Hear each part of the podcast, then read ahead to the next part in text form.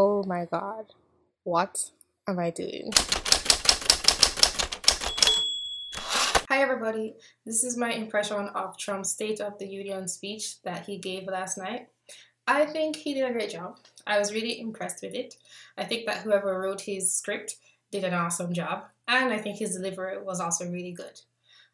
He covered a lot of ground in terms of listing his accomplishments, and he also framed himself as being very pro American and the Democratic Party as being very not for Americans. I think that might actually be the case, but he definitely did a good job of highlighting that when he made certain points.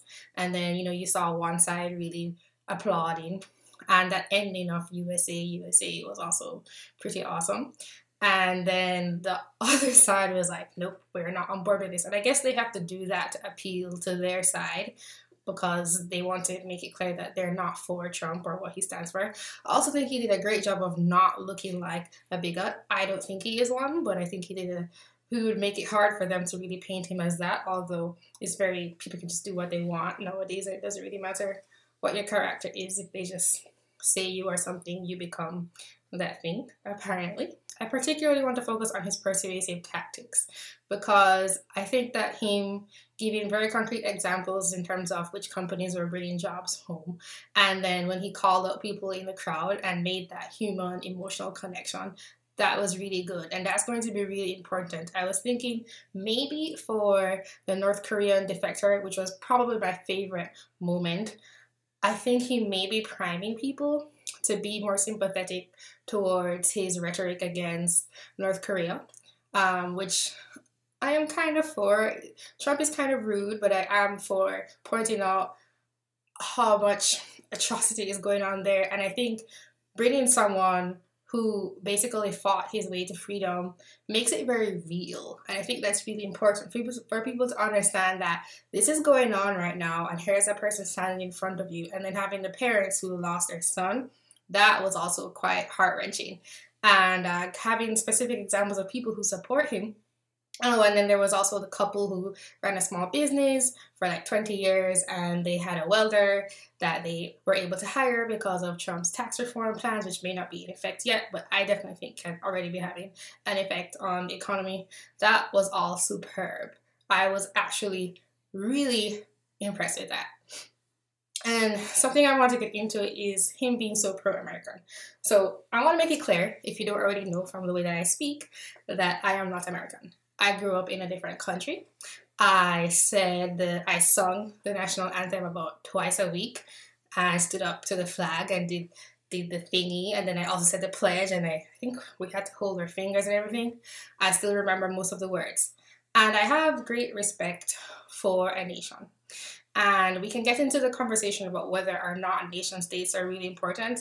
This is not me saying I'm some huge fan of them, but I think that if you're going to create the sense of we're a family and we're supposed to help each other, especially through things like social programs, then you can't just have it open to any and everybody. And I don't understand what is so wrong with people being nationalistic. Now, I don't want to digress too much, but I don't think that United States should be based on nationalistic in the terms of certain identities such as race. But I know some people argue against that. So I want to state clear that I'm obviously not for that. So I think it was great that he was stirring up the patriotism of people and people see that as dangerous for some reason, but this is how a lot of nations operate. And I can see how it can be dangerous, especially if you paint it as such, but you can also look at it as taking pride in something that you have built and created. And I do think that the United States is a pretty unique place. And I think him bringing that guy from North Korea was really important. And I think that's putting an image in people's heads that may uh, influence their support of Trump when he takes certain actions in the future. Something I'm not going to get into in my video is foreign policy. You may notice on my channel that I don't really talk about that stuff. And that's because I believe that I have a pretty glaring lack of knowledge on these topics, which I hope to remedy at some point, so I don't really talk about them. But one thing that made me flinch a little bit was when he was talking about Guantanamo Bay. And again, I don't want to give you the wrong idea because I think that the US has enemies, some of which the US created. And I think that it is important to protect your borders. I really think that. And I think it's very easy for people to complain about certain things because the trouble isn't at their door. And when you've grown up in a certain place and you know how treacherous life can be, I think you care a lot more about things like security. And only certain people who don't really have to fend that off can really be so blase about it. Things I liked were him reaching out to uh, people who were, I guess, religious conservatives, they would be called, and showing the couple who had adopted a child that maybe the mother was about to abort. I think that was great, absolutely great. And he also reached out to veterans.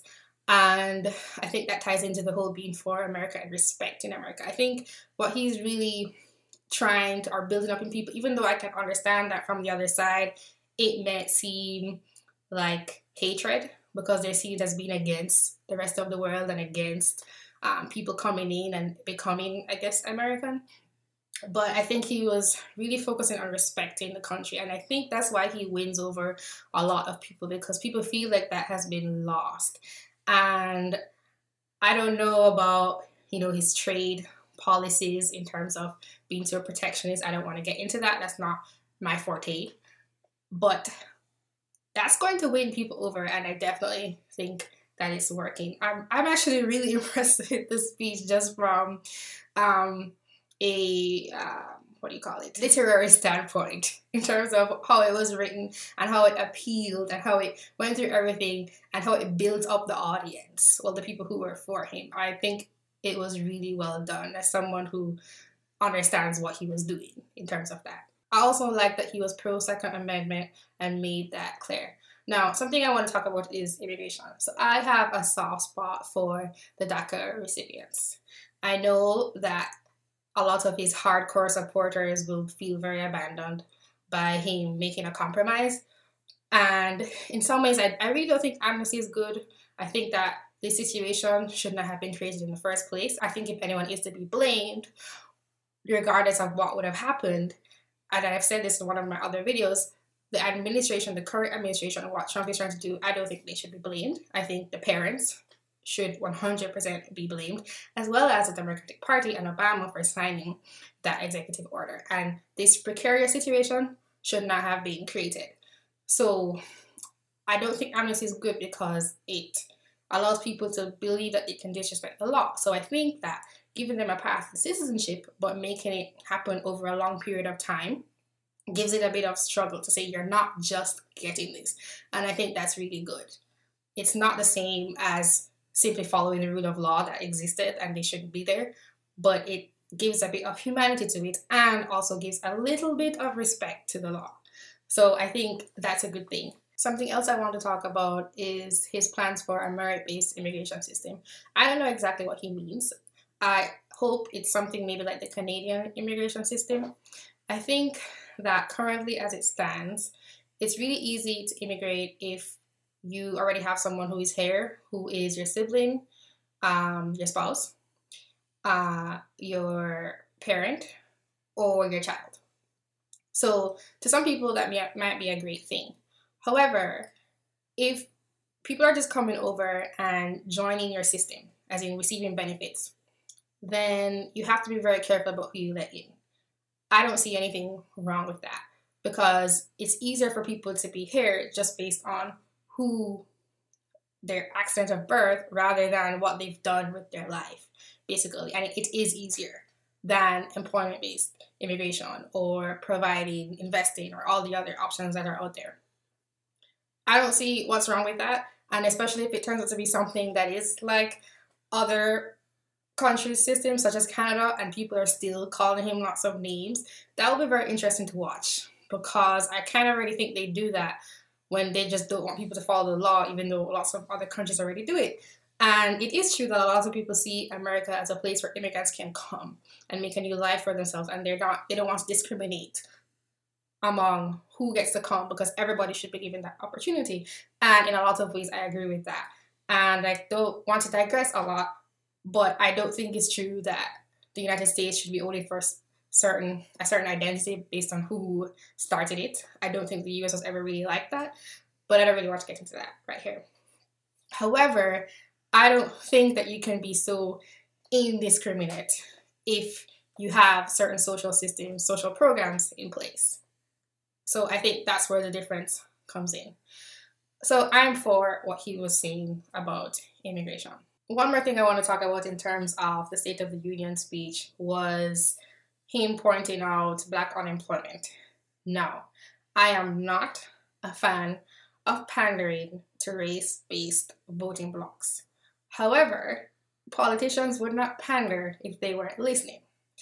By the way, I am so getting off track, but I had an interview with Tree of Logic and she was telling me about the Black Caucus and how they don't even allow Black Republicans to join it. I think that should not exist. It should be dissolved pretty much immediately. I don't know if they had a white caucus. I don't know how people would feel about that, but I guess it doesn't count. But to me, that's the same thing and is hypocrisy. but let's not get into that. So I'm hoping that even if it may be small, that segment of the population that votes like that will stop living in fear. I really believe that from what I see, the Democratic Party uses fear of racism to keep them joined at their hip. And I'm not saying that these people can't think for themselves or anything like that, but I think that is a primary motivator of at least what they offer to them is basically we'll protect you from the evil bad people. And I hope that them being able to provide for themselves is more appealing than people just making them dependent. And I hope that they can see that. So that's my hope for that. So I think that's pretty much all I had to say about that State of the Union speech. Let me see if there's anything else. One more thing was getting rid of the individual mandate for health insurance. I'm not a fan of regulated health insurance in the first place. I also don't like people conflating health insurance with health care, and I've been seeing a lot of advertisements from people on the left about how people on the right are taking away their health care. And there are many ways for people to get health care. And uh, it's the same doctors that are going to be doing it, it's just how they receive their payment will change. I'm a big fan of that. I think nobody should be forced to do those things. I believe that's all I have to say about the State of the Union speech. One more thing I want to talk about was Jordan Peterson. I'm changing topic. I'm a big fan of Jordan Peterson, specifically when he was talking about Pinocchio. I remember watching one of his um, talks and he spoke about Pinocchio and uh, going to the island where basically people gave Pinocchio everything and he stopped him from building up his own character. That's a very poor way of stating what he said. But I think that describes a lot of what's going on in terms of these group politics. And I want to say that I strongly support what he's doing. I'm so glad that he's reaching a wider audience.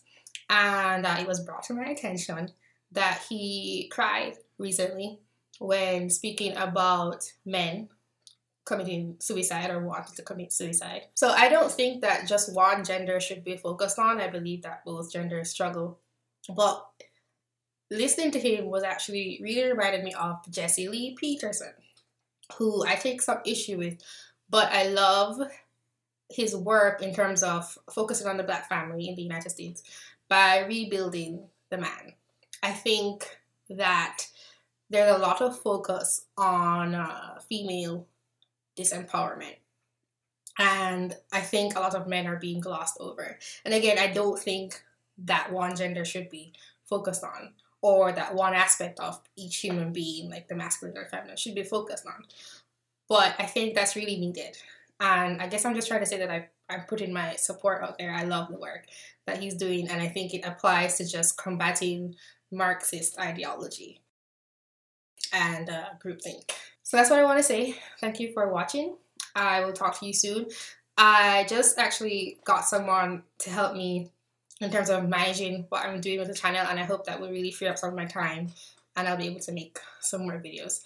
Thank you guys so much for watching my channel. Please donate and subscribe if you're new here. Goodbye.